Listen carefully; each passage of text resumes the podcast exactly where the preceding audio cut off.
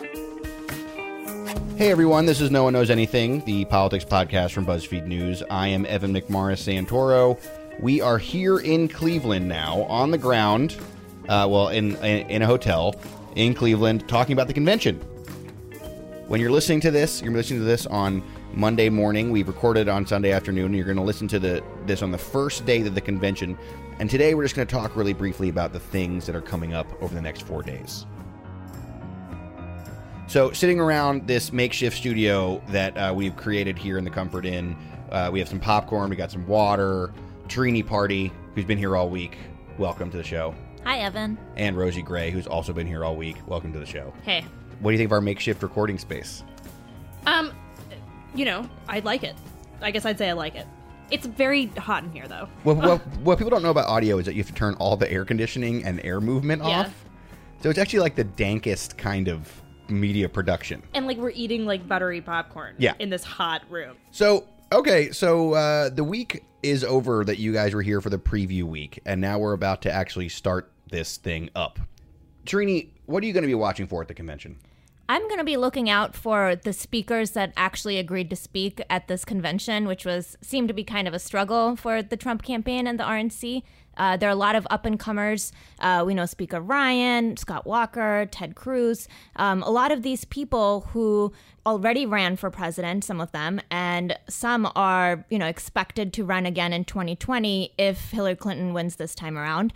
Um, so they'll all eyes will be on them, kind of looking at what they say and how closely they associate themselves with Trump. If they try to just give these speeches without really mentioning him, what they talk about. Uh, Ted Cruz is supposed to talk, you know, sort of broadly about conservatism.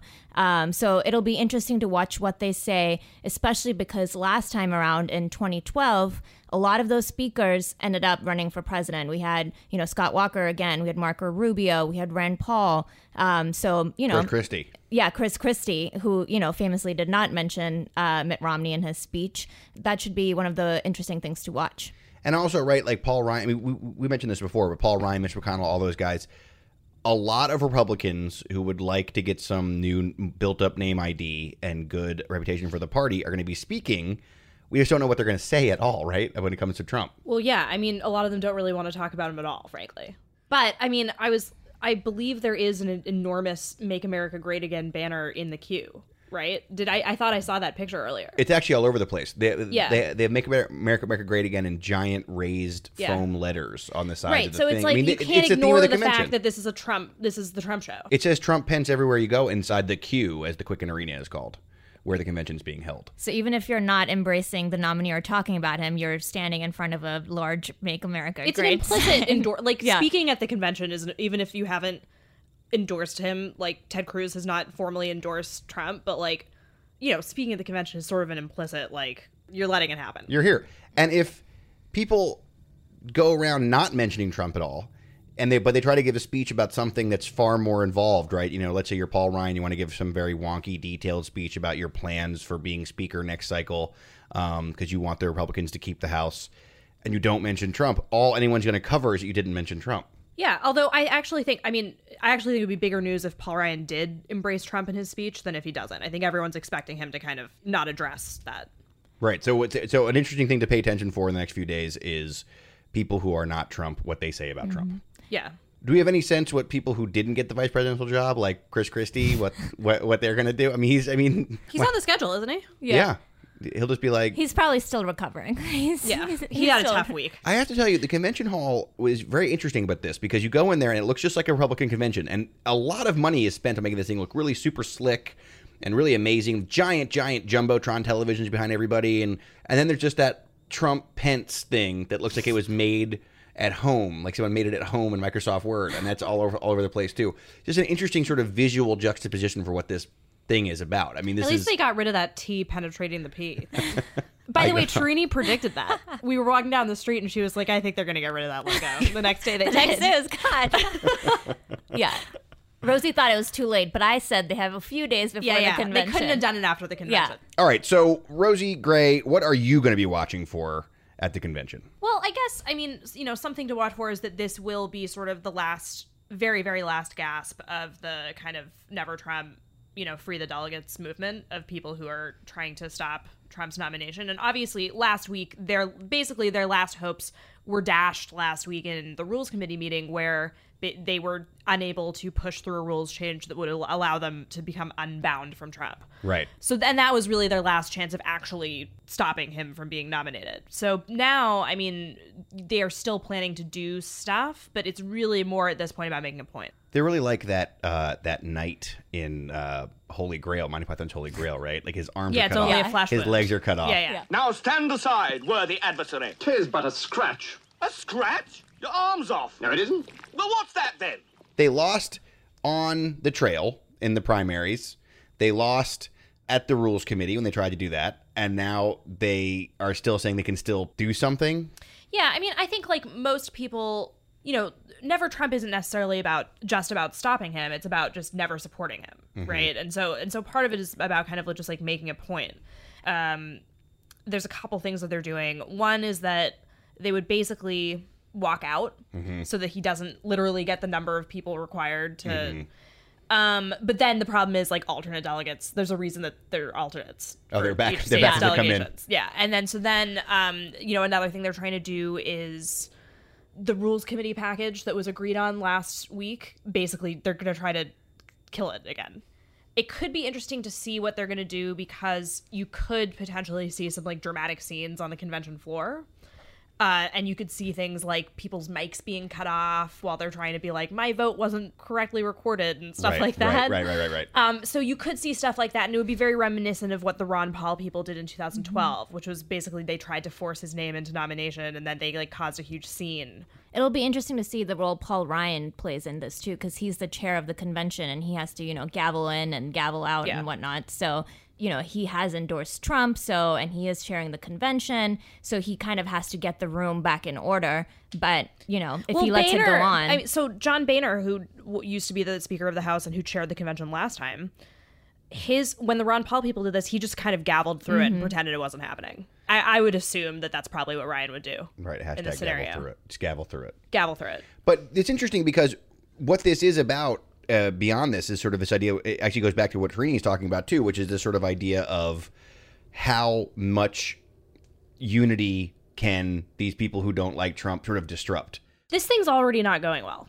The fact that the committee meetings were even newsworthy this year was like a thing in itself. Right. That's not. And and it wasn't and you know the fact that there were like very public battles between you know pro Trump and anti Trump forces leading into this that are not over. I mean, you know, they're trying to project this party unity image, but when you look at the list of speakers, uh, you know, there's a lot of prominent names missing. Like Right. they're they're not the Republicans are not um they're not projecting some sort of united front going into this convention. It's just a matter how much. And they're just forging ahead. They're like, let's just get this over. with. gavel through it. gavel through it. Gavel through- That's my hashtag for the whole week. Gavel through it. Well, I'm going to be watching for I think stories about how about this security situation because we are you know one interesting things about these conventions is we are really it's it's really more of a, a law enforcement convention than it is anything else. The, already we have barricades everywhere. Every law enforcement agency you can imagine is in town. There's a lot of nervousness given what's been happening in the country. And of course, we're recording this while details of a pretty tragic event in Baton Rouge, Louisiana are still coming out. So we don't really know what happened there, but we know that it sort of feeds into a general narrative people have that- they're very nervous about security these days and the potential for violence, potential for incidents. No pro I mean protest groups are going to be here. We're not sure how big they're going to be yet. Um, we know the police are going to be here in large numbers. They're ready for a lot of stuff. You walk down the street now, there's these big barricades and there's these, there's these big cages where they can push people into that are ready to go. All these things are ready to happen. It has struck me, having been to a few of these conventions, I have never been to one where the days leading up to it have featured so many people talking to me about how they're so nervous about it happening. I, I talked to a delegate today who knew of another delegate who had won the delegate process, become a delegate, and decided not to come to Cleveland out of fears of that violence. So, like, this is a huge part of this whole thing, right? Pe- pe- People are people are very nervous about what's going to actually happen on the ground in the streets. The big issue here is also the open carry law in Ohio that is causing concern. You know, some people have tried to get uh, the Governor Kasich, uh, the governor here, Well, the Cleveland Police Union. the Cle- They- yeah, they the asked him Cleveland to- Police yeah. Union to uh, restrict the open carry law just for this one week. There's a lot of talk about whether he can even do that. Obviously, it's state law. It doesn't seem like that's going to be able to happen. So there is Yeah. still going to be open carry. But even that, uh, you know, there was supposed to be a big open carry rally today, and I saw on Twitter. I did not go to the rally myself. But there's supposed to be a big open carry rally today, where people who were supporters of open carry were supposed to come and open carry, and it appeared to be like one guy showed up and about 70 reporters, and so there was this picture of this one guy and all these reporters taking a picture of him. It's a narrative. I'm not sure how important. I- Yeah.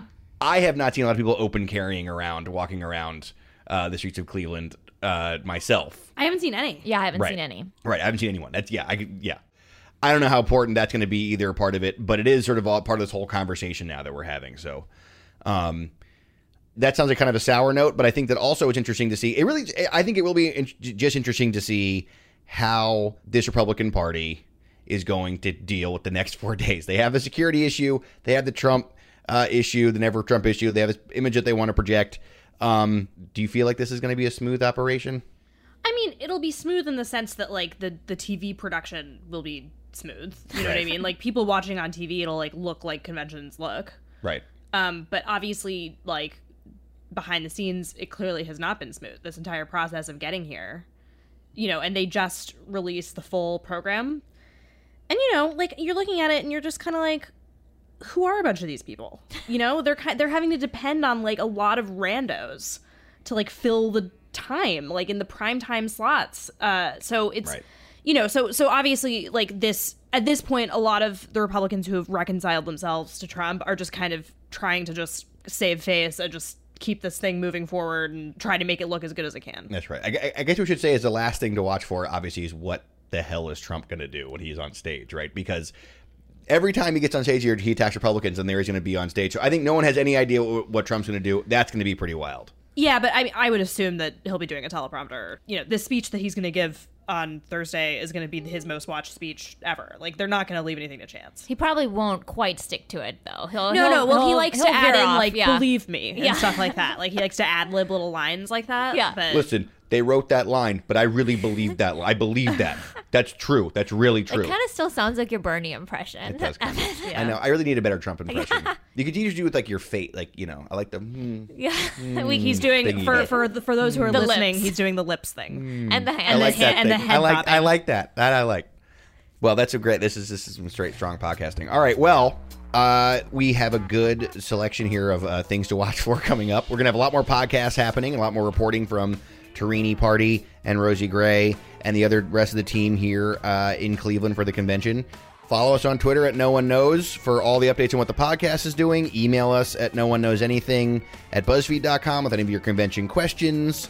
So uh, thank you both for talking, and I think it's time to really turn that air conditioner yeah, back on. Yeah, it's getting really Yeah, hot. Thanks, seriously. Evan.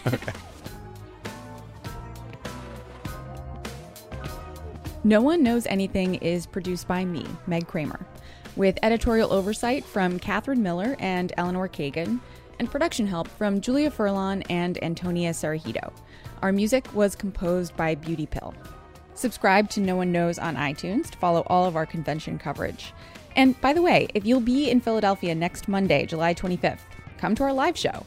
We'll be there along with other BuzzFeed podcasters Tracy Clayton from Another Round and Katie Notopoulos and Ryan Broderick from Internet Explorer, plus musician Jean Grae. You can get tickets now at historicalevent.splashthat.com.